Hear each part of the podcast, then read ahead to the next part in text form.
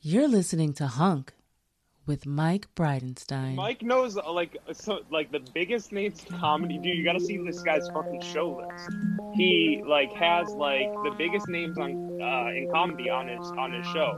It's kind of unreal, Mike, how you do that. The best po- panel pod on the internet. This is what the show's about, Nick. That we have our finger on the pulse of America's uh, trends. What are the topics, Mike? What are the topics? This whole day can suck a thousand fucking dicks. Yeah, boy! Welcome to Hunk with Mike Bridenstine.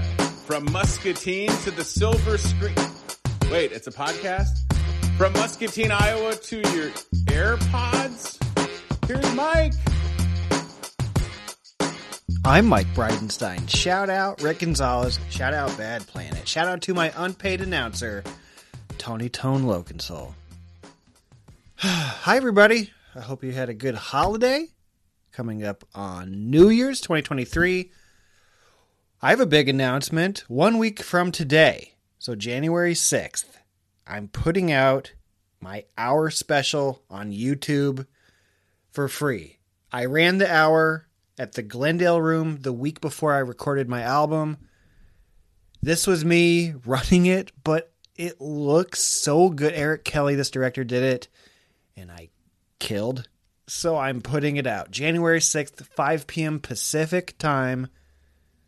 Please watch it. Please share it with people. YouTube.com slash Mike Bridenstine, B R I D E N S T I N E. You should see it wherever you're listening to this on the show's name.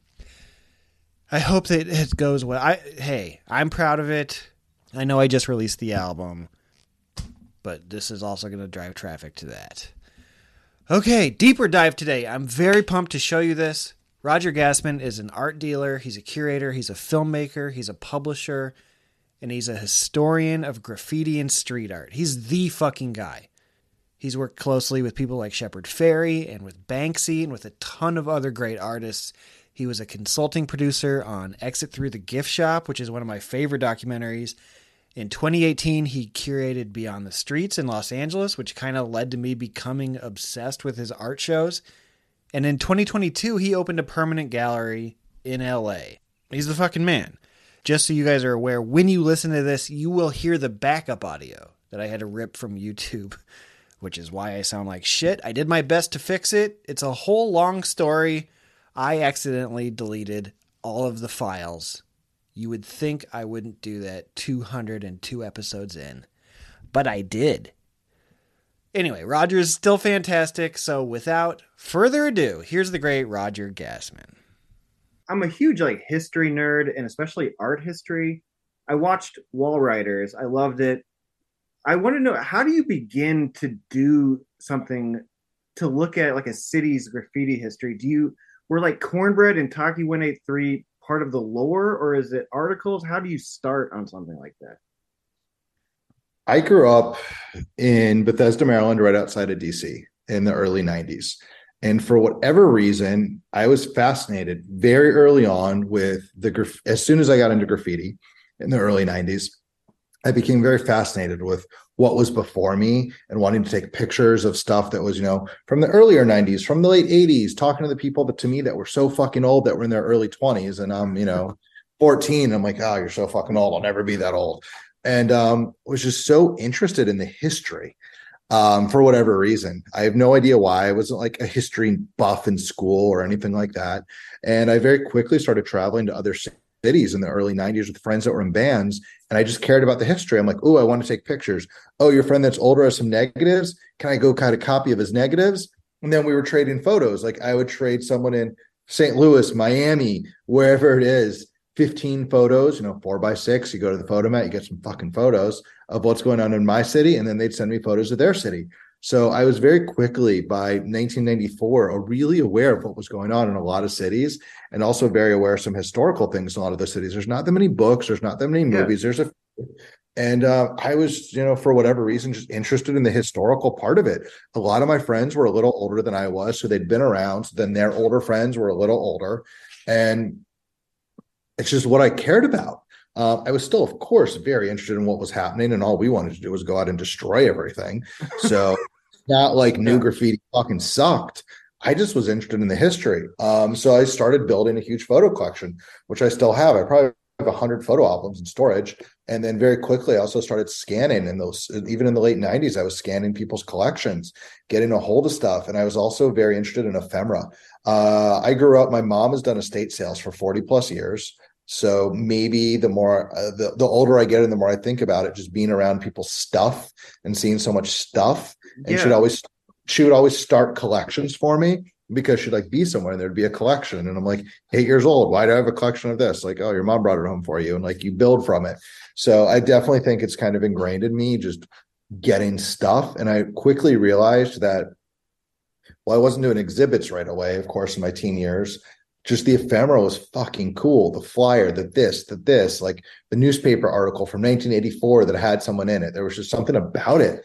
I was going to punk rock and hardcore shows, so I was keeping the flyers from then. It was my friends making them, so I thought it was cool. There were these other people making them, and I, I just wanted to know the history of stuff. I was into punk rock and hardcore. I was going and finding the first bands and getting their records and just digging. Um, I was reading everything I could, you know, going to the library, looking through microfiche, like everything, and just digging. And um, as I got older, I started a magazine. I didn't set out to say, "Ooh, I'm going to start a magazine." I just started a fucking magazine, and um, very quickly we started doing more historical things in it. I started was going to do a history of Washington D.C. graffiti that was going to be 20 pages, or it was going to be six pages, then it turned into 20 pages. Then it turned into its own magazine. Then it turned into the first book I ever made called Free Agents in 2000, 2001. It was a mess, but you know what? It was the history of DC graffiti. And through that, I dug up so many people and it taught me how to dig people up. Call this person, call this person, write this person a letter in jail to call this person, to call this. And like, I was just really into the hunt. And that was the first like true historical dig I did. Um, and I was in my late teens to early 20s. It probably took two years and I did it. Uh, luckily, again, I had friends that were older that where this person was connected to this person. And I just watched the network build. I just I did one of my one of these for comedy recently, and the dig is fucking addictive. Like I don't know, like I didn't expect that, but people were like, "You're going way too far down a rabbit hole with this," and I was like, "I'm, I, it's like the dig is crazy, like interesting." And it's not like everyone has photos. So, oh, where can we go find a photo? Well, let's go to the Historic Society and look at buildings being built in Washington, D.C. in 1982, car crashes in 1982, parks in 1980, whatever it is, because people are taking photos and you're accidentally finding things. Oh, was there like a holy grail that you were looking for in these photos, or did you find it with um some of these like some of these guys? Like, what was where were There's you when you always, guys are like? always holy grails I'm looking for. Every time you find one, there's still more because you're like, that's still out there. I'm gonna find it. There's more. There's always more. But yeah, the, I mean, the dig to find the photos, to find the story, to get someone on the phone finally. That's kind of like, why do you want to talk to me about something I wrote on a wall between the ages of 14 and 16? Yeah, yeah, yeah. Five years ago? Like, you're insane. How did you find me? Is there somebody you still haven't found that you're like, where are they? I want to like, track this down. There's a couple people. There's some older Washington D.C. go-go graffiti writers from the '80s that I would love to find.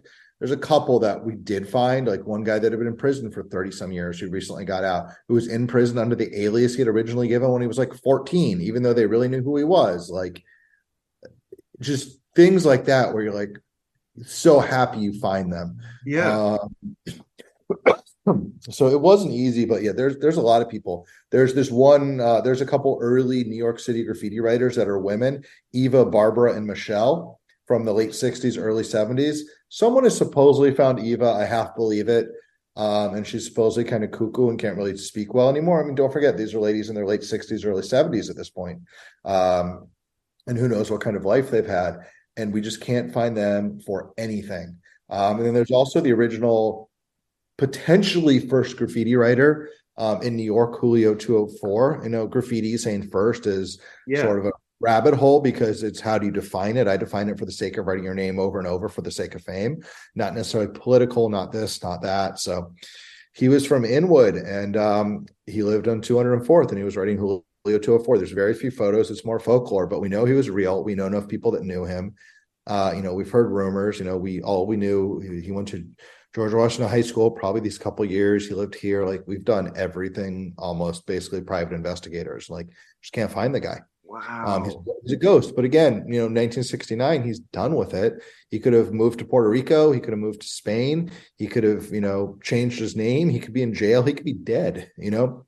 But I would think the legend of him, if he was dead, something might have happened, you know, you might have heard because when some of these people you're looking for, you can't find them. You kind of then hear when they're dead because somebody knew somebody who knew somebody's like bumps into the neighborhood. Um, there's a couple of people like that uh, that you just really want to know the legend and where they are. And one day maybe we'll find them. Who knows?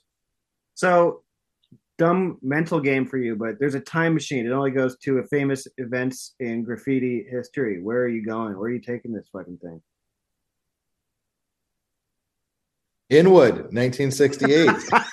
finding finding this guy. Find the fucking guy Julio I was talking about. Yeah. Not to get fucked up while I'm doing it.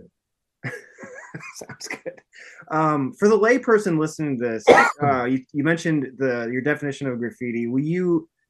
I know you've done this a billion times, but tell them the difference in your estimation between graffiti and street art. Absolutely. There's kind of three things at this point graffiti, street art, and murals.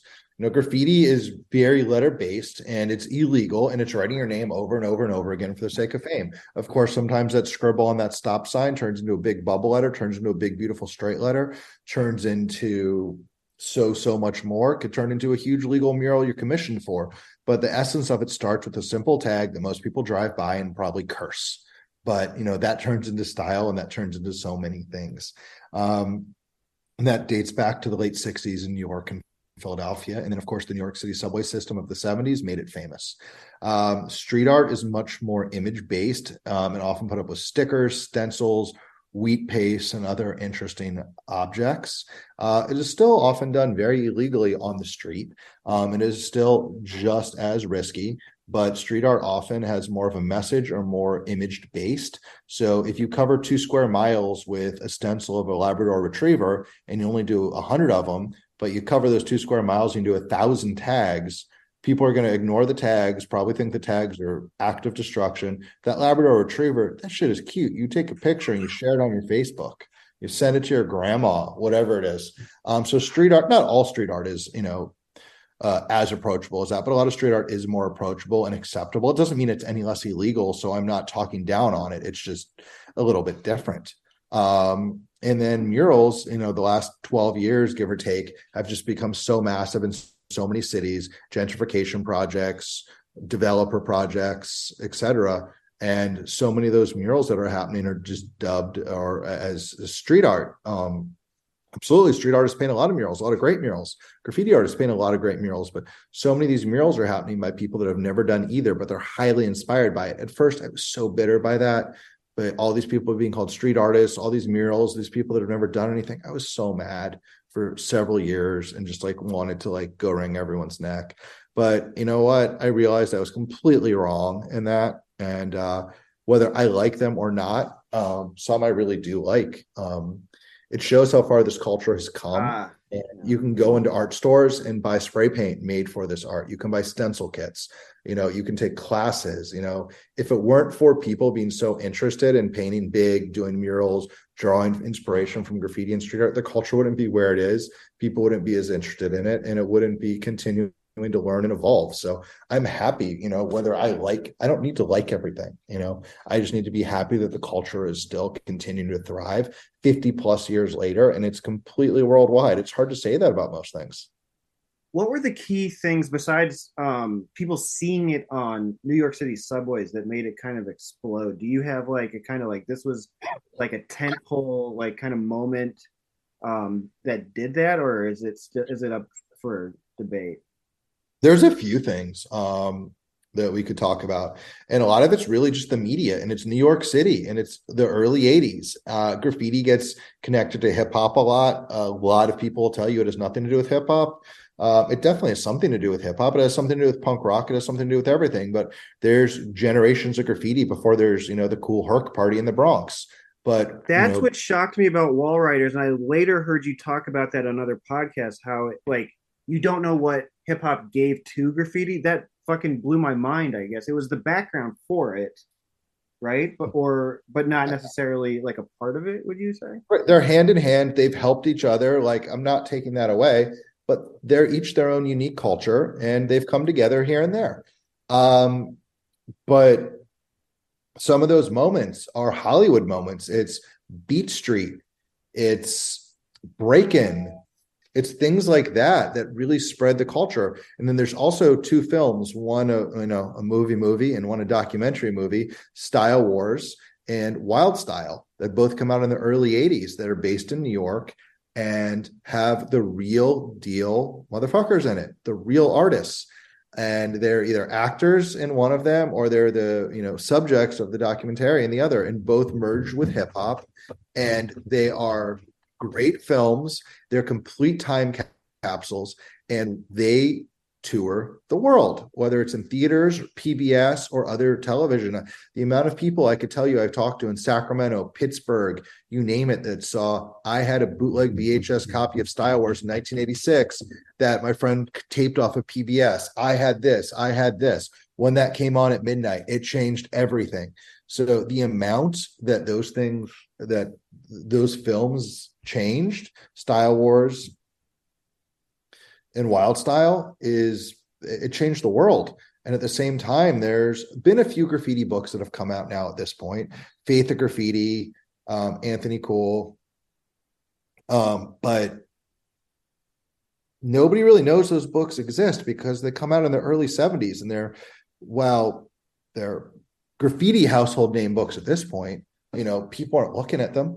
Uh, Martha Cooper and Henry Chalfant put out a book in the early 80s called Subway Art. They'd both been documenting graffiti on the subways for years. And they Yeah. made friends with a lot of the artists. And that book comes out on Thames and Hudson, and it comes out around the world as the softbound 112 page or whatever book. And has a little bit of text, is lots of photos. It breaks down what the culture is. And it created all stars. You know, if you were in that book to this day, you were still a graffiti all star, whether you stopped painting in 1982 or you're still working in that world. That book is, I can say, probably, you know, that book I can say is the most stolen book in the world. Um, it was in school libraries. It was in bookstores. You know, it's I think I stole it from my school library. I'm not even lying. Like I stole a graffiti book. I don't know if I'm confusing the Martha Cooper book with the one I stole, but yes, it's, it's a very cool thing. There's been so many printings of it through the years and that book the artists in it are heroes there's been um, so many tribute pieces based off of that book people sat there and traced it you know because that's all there was to look at everyone everybody that wrote graffiti past when that book came out copied from that book and helped learn from that book so milestones you know those are some milestones then you know fast forward several years another huge milestone two artists that are household names are Shepard Fairey and Banksy Yeah. uh, you know, look at the Simpsons. You know, they're on the Simpsons. They're, uh, you know, they're Shepard Art and Two and a Half Men. Like that, I hear Banksy reference in half-hour comedies, sitcoms all the time. You know, it's there. They do something that makes front page news. Uh, you know, and then the movie Exit to the Gift Shop, which is not that recent of a movie anymore, again inspired entire generations of artists. Yeah. And those generations are, you know, out there and they're inspiring people. So you know it's those early moments and then that recent moment which isn't that recent anymore of you know the Shepard Fairey banksy effect and Yeah. exit the gift shop they just changed so so much What's the most underrated city for graffiti?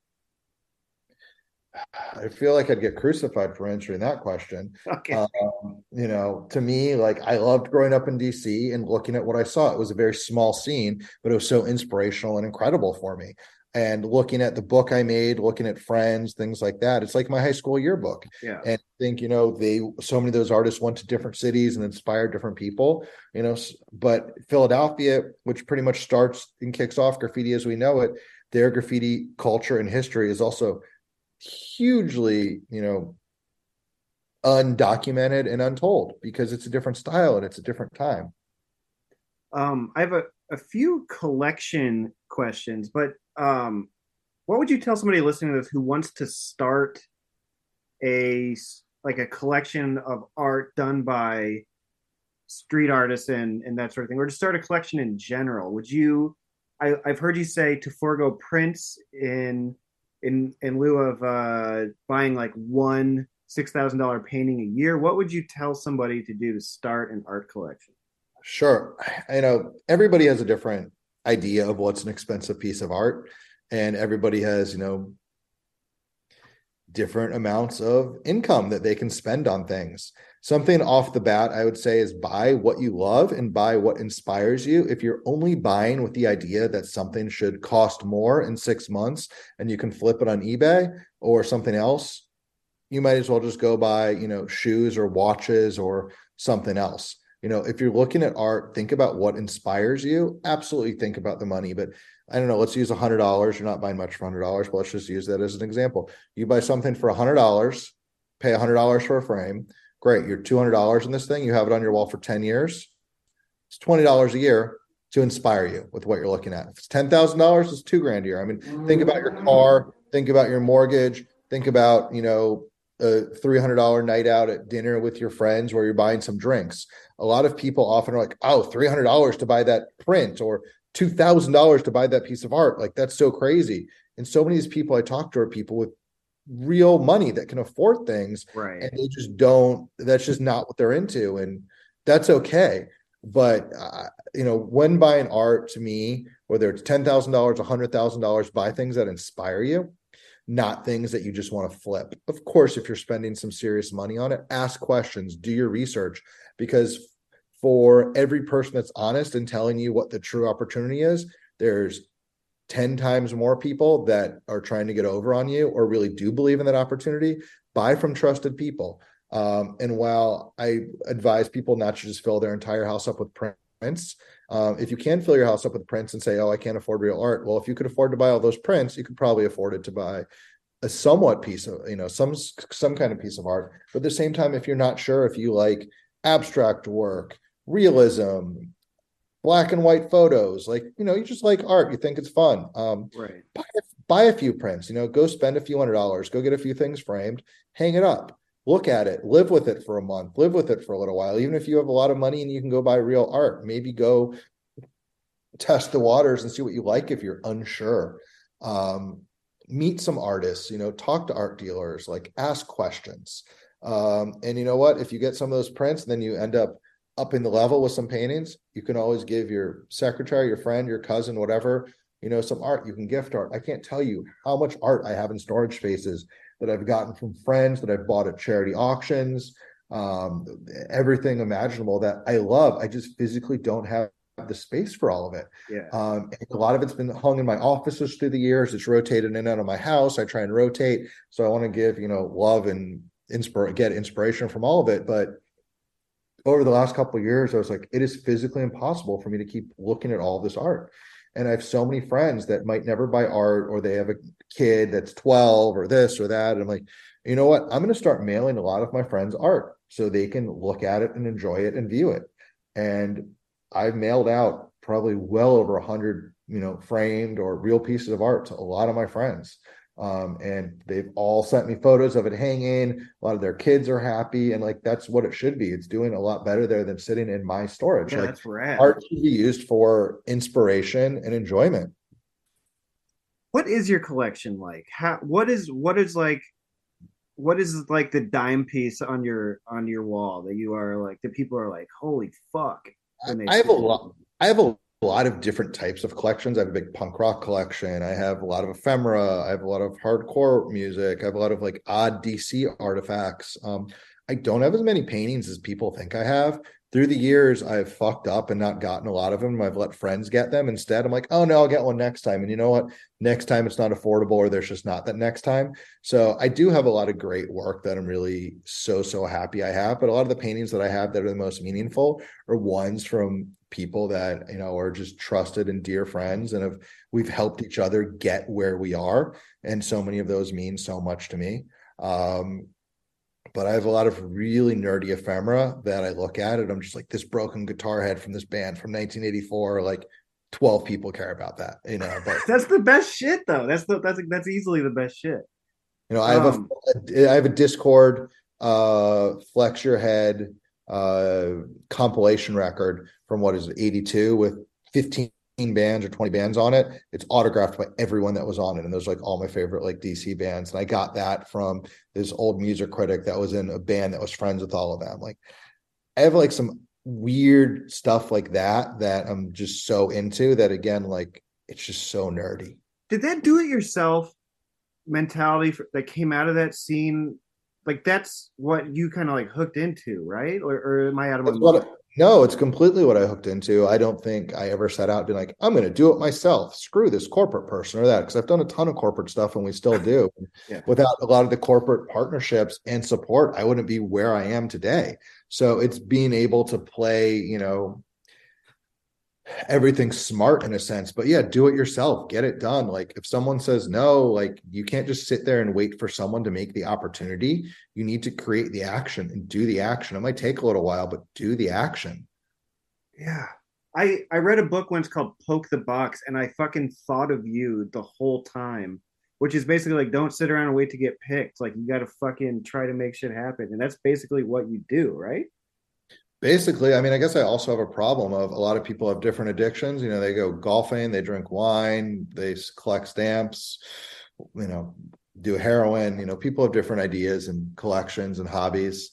And um, I don't drink in my life. I've never had a drag of a cigarette. Like I've never done anything. I love sugar. I'm completely addicted to sugar, um, specific sugar though. Um, and I love what I do. And I'm so grateful that what I do goes back to, you know, when I was a teenager and I'm still working with so many of my friends from back then and still am able to experience things that excited me when I was 14, when I was 12, you know, a band I was listening to in seventh grade. Like now I'm doing a project with them. Like we're installing a huge Beastie Boys show in the gallery. Saw right that now. shit. Yes. Like yeah. I, I remember, you know, in third grade getting licensed to ill when it comes out, you know, and now I'm like holding the stuff and working with them. Like there's just so many experiences like that that have continued to happen. Like Taki 183, like he's the legend of, you know, everything. And like you're reading about him in books. Are you ever going to meet Taki? Holy shit, I met Taki. Holy shit, now I'm friends with Taki.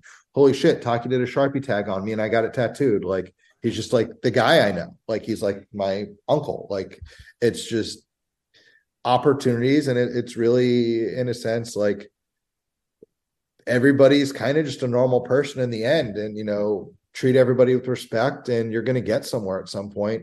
Uh so many of these are things i learned early on when i was trading pictures with people. And someone sends you photos you have to write them back the same day send some fucking photos back you go out to a birthday party with someone you take a photo you tell someone you're going to give it to them like give it to them how many of your friends have always said oh i'll get you this i'll get you this and like you never have it. Not because your friend is an asshole or vindictive like they just don't follow through with everything. Like if you have good follow through and you try and have more of a positive attitude than negative because you know you can have your negative days here and there because shit happens and you keep at it good things will eventually happen. And those good things don't always mean huge financial windfalls. Like i'm still sitting here as, as grateful as i am for what we're doing. I'm still carrying boxes. You know i have a, a great team in here that supports me but like we're all doing it and we're making it go. And thankfully so many of the artists we work with are now done really well and we're all supporting each other. And i it sounds kind of corny and it, i don't know how i even feel about quoting myself perfectly about it but it's kind of like you know for the culture with the culture but at the same time we know everything we do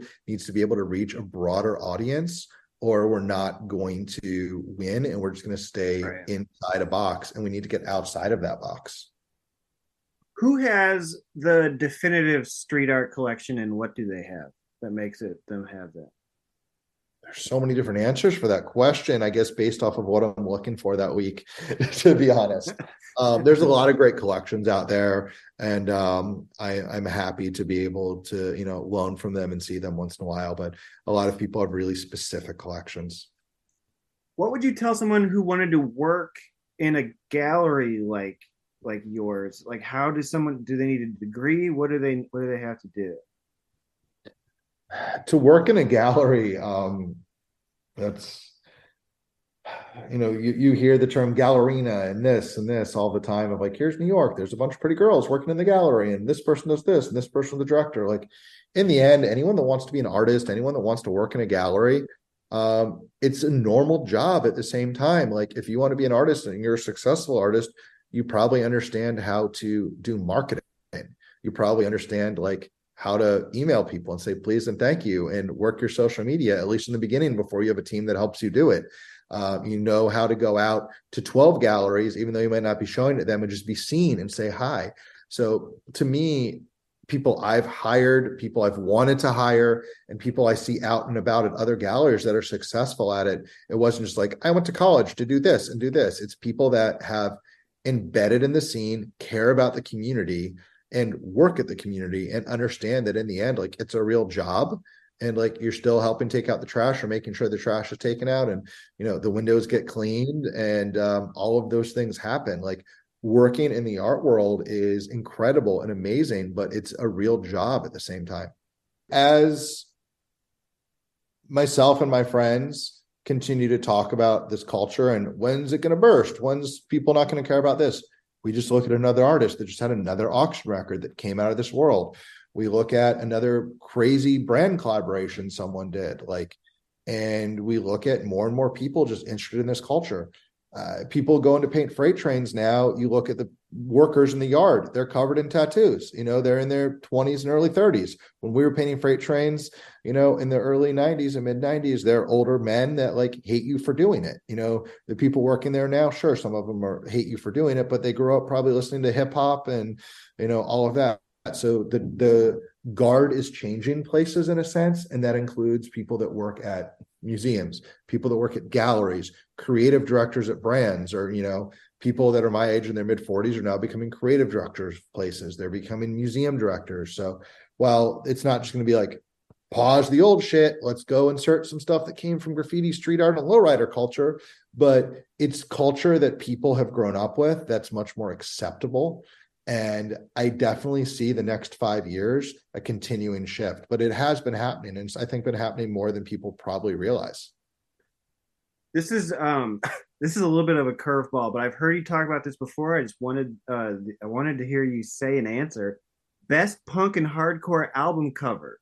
Just the cover. Hell don't um fuck. Best punk rock or hardcore album cover. That's that's a tough one. I mean, the Germs album cover is just so perfect too. You know, just the the blue circle. You know, there you go. Um, he's showing me a tattoo of it on his wrist for the people listening. I mean, almost every Misfits album cover is perfect. I mean, it's it's so hard. I don't know. I stumped him. This is this is the the, the favorites is always hard. I just yeah. I, I'm visually looking at so many different things all the time, and I I do listen to so much of the same music I listened to when I was 12, 13, 14 years old. Yeah. Still the same crap I'm listening to today for the most part with a little bit of new stuff mixed in. So, um, you know, I'm constantly just, you know, I haven't listened to that album in two days. Let's listen to it again for the 8,000th time. I think that's a good way to live. Yeah, it's Roger. There's still more show, but if you want a video of this interview, if you want to see the sausage get made, if you want to see every panel since March of 2020, and you're not some sort of freeloading cheapskate, that is on the show's Patreon. And thank you to all the patrons. You keep the show going. You are all good people. Patreon.com forward slash Brido. B R I D O. Thank you again to everybody who bought my album. It went to number one on the comedy charts. That felt awesome. So I just want to say thank you again. It's available on Apple Music, Spotify, Amazon, Tidal, Deezer, and at astrecords.com. If you want even more of me, I also am on Power Moves with Mike Burns this week. You can see me do stand up every Wednesday at the Fable on Eagle Rock. Mike and Stacy Holmes are making award winning burgers. And every Friday, I'm at a show called Flagship at the Glendale Room. One more time, I do want to plug the YouTube. That's youtube.com slash Mike Bridenstine because that special is going up January 6th at 5 p.m. Okay, we'll get right back to the show after a brief word from our sponsors. What is the best way to handle the streaming wars? Judge all the content against each other. The Buffer Battle podcast does just that. Joel and Tony are former radio co-hosts who pit two relevant pieces of content against each other every week to determine the winner of the week. From documentaries to dumb sitcoms, these two will help you decide who wins. And at the end of each month, they throw it all into a no holds barred cage match to see who wins the month. Often joined by special guests, including your boy Brido, to help decide the winners. tournament style. These guys have fun making fun of themselves and keep their passions for film and TV alive during this podcast. Tony's a film nerd. Joel is a music geek, and they aren't shy about their opinions. Listen to the Buffer Battle podcast anywhere you download your podcast. I'm Mike Bridenstine, and I have listened to None Taken. The ad we've been doing for like two years on Brido's show, it's all based on an inside joke on our show, but it's for listeners that haven't listened to our Oh. show yet. so the joke is we always start our show with, you know, somebody never as a listened. guest and yeah, and I've never listened to None Taken. And and They're so not going to get that. No, they've never got that. What an annoying commercial. What a waste of time. Why didn't I think of that? Neither of us did. and then the whole thing ends with these guys fuck, which was like something I said once at the end of a recording, like spastically, like impulsively. Oh, you're not supposed to. I still think that's anymore. funny. All I like it when the girl says it. I, uh, hi Victoria. This is the best. This is welcome to None Taken. This is what None Taken is like. Wait, did we just do an ad? Is that what you're telling me? I, I think that's what I'm going to send him, and who knows? I mean, he's played that oh. for the last two years. Why wouldn't he play this? This is more like what our show is. Thank you, Dustin and Alan. Those guys fuck. Thank you, Dustin and Alan. Those guys, well, well, you know. Now, here's the thrilling conclusion. They fuck. Now, here's the thrilling conclusion of Roger Gastman. Please click follow. This is an ethics question. Somebody asked me to ask you this. Can you like the culture but also hate when your building gets tagged? Absolutely. Um, you know, we do so many projects that the, our building, you know, our shows, film screenings we do that are free for the community that we're paying for. You know, someone will often come in and write in the fucking bathroom and mess the whole place up, and I lose my security deposit because one person wanted to be cool and you know, right in the bathroom, even though he's at an event, you know, paid for and done with by the community. Like it sucks, but um, you know, in the end, like it's what we do, and you know, we're dealing with even so many of my friends that are so established in this world now and have gone on to have such great careers um you know build families build studios everything out of it like so much of it starts from vandalism you know like we got to remember that like it starts from stealing spray paint being secretive having a secret name breaking in somewhere and then painting um The whole then- thing is illegal. Yeah. Yeah. dodging police. So like the whole thing is illegal. So we got to remember that. And even though people have gone on to, you know, be past so much of that, like, you know, how many times do you catch yourself being like, oh, I'm not 15 years old anymore. Oh, it wasn't this, or oh, it wasn't that, or oh, wait, no, I got rid of that jacket. Like it's it's real. Um, so can I get pissed when that stuff happens? Absolutely. But you know, at the same time, like I'm feeding into it. Like it's partly my fucking fault. I am the problem. Do you does that ever fuck with you at all or no or you've accepted it? I mean, what, knock on wood that it doesn't go too bad, but like in a sense, I've kind of accepted it. I was doing a talk at the Palm Springs Art Museum the other day, and like some people were asking some questions about stuff like that. And I was like, it's vandalism. Like, how do you justify blah blah blah blah blah? And you're up here. I'm like, I don't. It's vandalism. Like you're writing on people's shit. You're not supposed to. Like, I'm just into it. Like, I'm sorry. Like some graffiti writers have, you know, most graffiti writers have ethics and they're not going to write on just a random car or someone's house or a church or, you know, a few things like that. But, you know, put enough beers in them and they'll write on fucking anything. I mean, it's like asking Scorsese, like, if he condones like mob hits or something. I mean, it's like you you can make a good story out of it or something. You know, I mean, you can like the Yeah. thing without liking the thing. I guess. Exactly. Like, yeah, do I think some stuff takes it maybe a little bit far? Like, sure. But like again, like I'm seriously part of the fucking problem. But you're also part of the solution, right? I mean, I guess so, but I still love seeing the illegal shit. So you're reminding me of something you said earlier between graffiti street art and murals, and you said that you've accepted the murals. Is there beef? Like, there's probably like a street. Cred, the legal thing probably like has no street cred with the most illegal thing. How does that work? Is is there a rivalry between the three, or is it intermixing There's somewhat of a rivalry. You know, the graffiti and street art world, especially in the 90s through the mid 2000s, was w- much, much, much more rivalry. Uh, you know, now a lot of the core, core illegal graffiti writers that want nothing to do with the gallery world, etc., still definitely hate fucking street art and go over it. And that is what they do. And it's good. Like it creates tension. I mean, in the end, like the streets are tension. Like graffiti is a dangerous sport. Like it looks real pretty and real glamorous a lot of the time when you come into these galleries and these shows, but like it's dangerous. Like real shit happens. Yeah.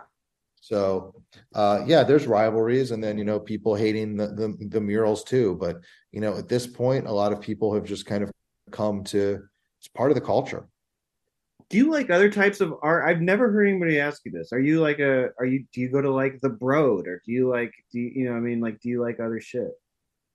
I do like other stuff. Um, honestly, I'm not that educated in the arts, which is somewhat embarrassing to say. I'm real specific and can tell you about a painting someone probably made for a gallery in 1984 that came out, coming out of the graffiti world, or you know, a punk rock record from 1979 on Danger House out of LA, and what side of it was screen printed, or you know who was writing in Washington D.C. in 1992. So I'm an encyclopedia of that, and I know there's a lot of people that are encyclopedias of you know other pieces of art. Uh, I was just in Miami, and I was you know walking around the, the the Art Basel Art Fair, and one of the most exciting things to me is just walking up to stuff. I have no idea what it is, and just looking at the technique, looking at the paintings, and I love it. You know, it's different, it's inspiring. Um, I love going into galleries where I have no idea who anyone is and what the art is. I wanted to ask you about your famous hat. You are every picture I've ever seen of you, everything. You are from the area. You're from the DC area pre the Washington Nationals. I know you're a Capitals fan. How long have you been rocking this Orioles hat? Is it because you like the Baltimore Orioles, or is it what? It tell me about it. I grew up, you know, playing baseball and other sports as a ton of kids did. And as soon as I found graffiti, graffiti became my sport in a sense. And I slowly stopped playing and doing, uh, you know, anything. And it was all about graffiti, and graffiti was the action. Um, I did go to tons of balls. Uh, I did go to tons of baseball games at Memorial Stadium, uh, which was so much fun and so great from the time I was really young through when I moved away um, to LA in 2004. I was going to Baltimore Oriole games. Um, I used to know all the play, you know, not personally, but I knew whom all the players were. I was watching the stats and all of that. I followed baseball and hockey very, very well. Um, and would I, was I ever in love with the Orioles? No, but they were the team you went to see. So it was the team you wanted to win because they were local and that's who was there. And I just have such good memories of going with, you know, family and friends, uh, you know, friends parents taking us to the games and things like that and it was great um, i also love hockey washington capitals i still religiously follow that uh, hockey is really the only sport i really religiously follow anymore i still like baseball but honestly i couldn't name two players on any baseball team in the entire country or canada um, so to me you know going to see baltimore orioles games was more just like a, a sense memory and a really fun thing to do and uh, you know it was a pride of the area and they have a much cooler logo than the Washington Capitals do too. You know the old, yeah, yeah, the old yeah. Orioles logos, and uh, it was never intended to be like an iconic thing or this or that. You know, I wore lots of different hats through the years, and it just ended up being like a hat I liked, and then I had another one, and then I had another one, and I guess you know, blink my eyes, and it's several years later, and you know, we're still wearing the same goddamn hat. Do you think if you showed up in a different hat, people would lose their minds? Probably. Plus, that net, that Washington Nationals hat looks like Walgreens. I don't care for it. I think you should stick with that one. I've never been to a Nationals game. You know, good for them. That neighborhood they play in, you know, was such a horrible, crack infested, fucked up neighborhood. We used to go paint graffiti in. There was a couple clubs down there we used to go to. It was great. And now it's you know multi million dollar condos. Yeah, it's a And mall a lot down of probably Yeah. a lot of fucking murals. Yeah. Um, I heard you say one time that you are into dumb comedies. I love dumb comedies. I was wondering what you were referring to, if you remember. What kind of dumb comedies do you like? There's a poster behind me of Pee Wee's Big Adventure. Good one. Uh, How about you? That's that's a good choice. Um, I mean, I think about what what was it called? Was it Project X, a movie a couple years ago of just like crazy high school party? Um, I really loved that movie, and I sat there in the theater, sitting there, kind of with my jaw down, and being like, "This is real." Like, what's good? Like, yes, like thinking about all this stupid high school things we done in the ridiculous parties and i'm like this is like way too much at once but like all of this is real this isn't a comedy i love this and i was just like so so so so into it and so happy um i like a lot of really bad shows and bad like 80s inspired movies party inspired movies school inspired movies I read stuff all day long. I'm looking at contracts. I'm talking to people all day long. I'm living in front of the computer. I can do three things at once where I'm text messaging, doing an interview, like writing an email, and like probably watching a TV show and tell you what's happening everywhere. It's just how my fucked up mind works and probably works better in that chaos. But I just love watching bad television in the background. Um, you know, and I just finished watching the original Pretty Little Liars. That was great. I figured I'd never watched it. I should watch it. I like bad film and TV like that. And I'm not afraid to admit it. That's great. It's brave. I think the bravery, I see bravery out of you right now. Yeah. Um, I wanted to ask you. Uh, I recently watched Exit Through the Gift Shop again. I own it, and I I watched it when it came out. I watched it again. People think Mr. Brainwash was a hoax. Yeah. Was that a hoax?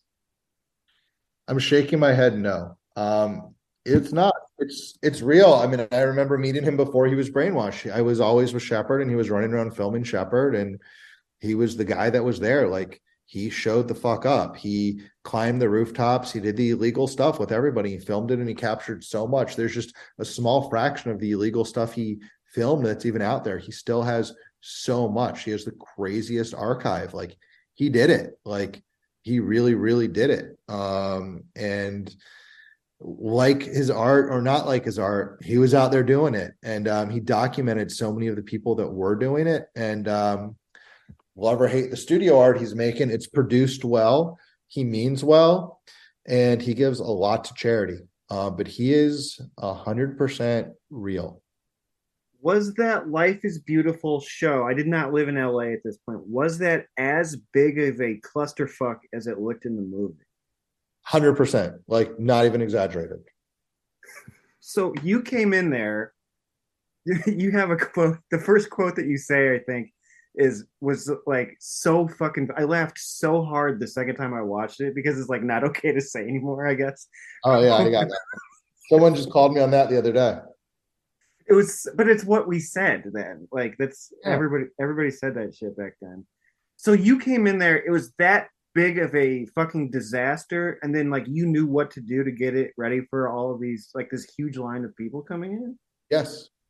That's i wild. mean so much of what we've done is work production through the years and help friends with shows and uh, you know i'd worked on a, i worked on a lot of aspects of that film not just that show itself. You know i did the interviews that with brainwash with shepard with so many people in the film. Like i was behind the camera doing the interviews doing lots of stuff in, that film.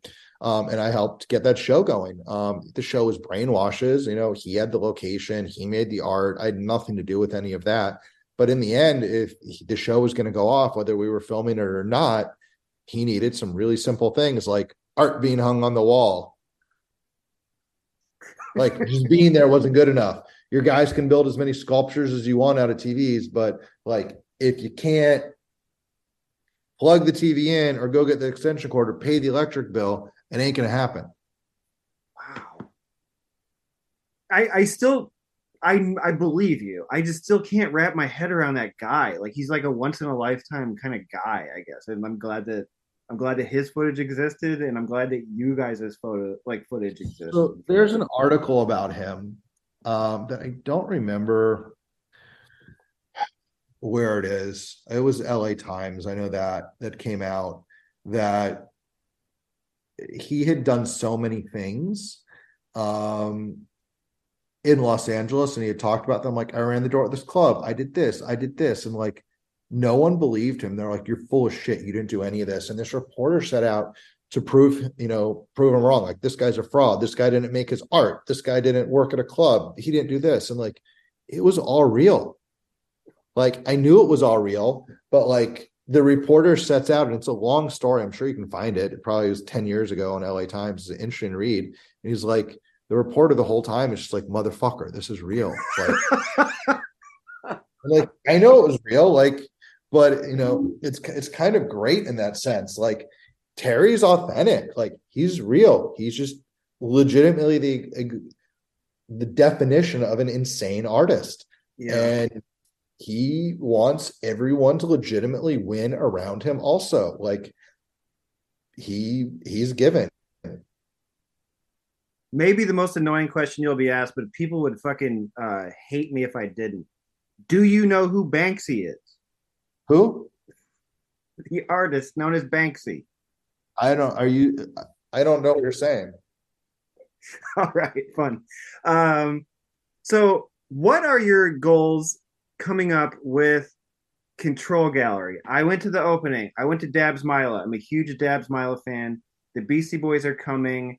What are what is what's coming down? Can you talk about like what's coming and what your sure. goals are for the gallery?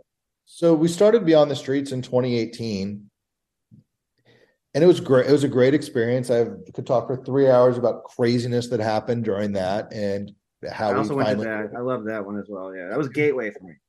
Yeah, and how we made it work. Um, I could talk about the 2019 experience and all of that. It was twice as big in New York and was incredible. And um, we've really just enjoyed doing these huge, massive shows. Again, with the idea of education through entertainment, it's real.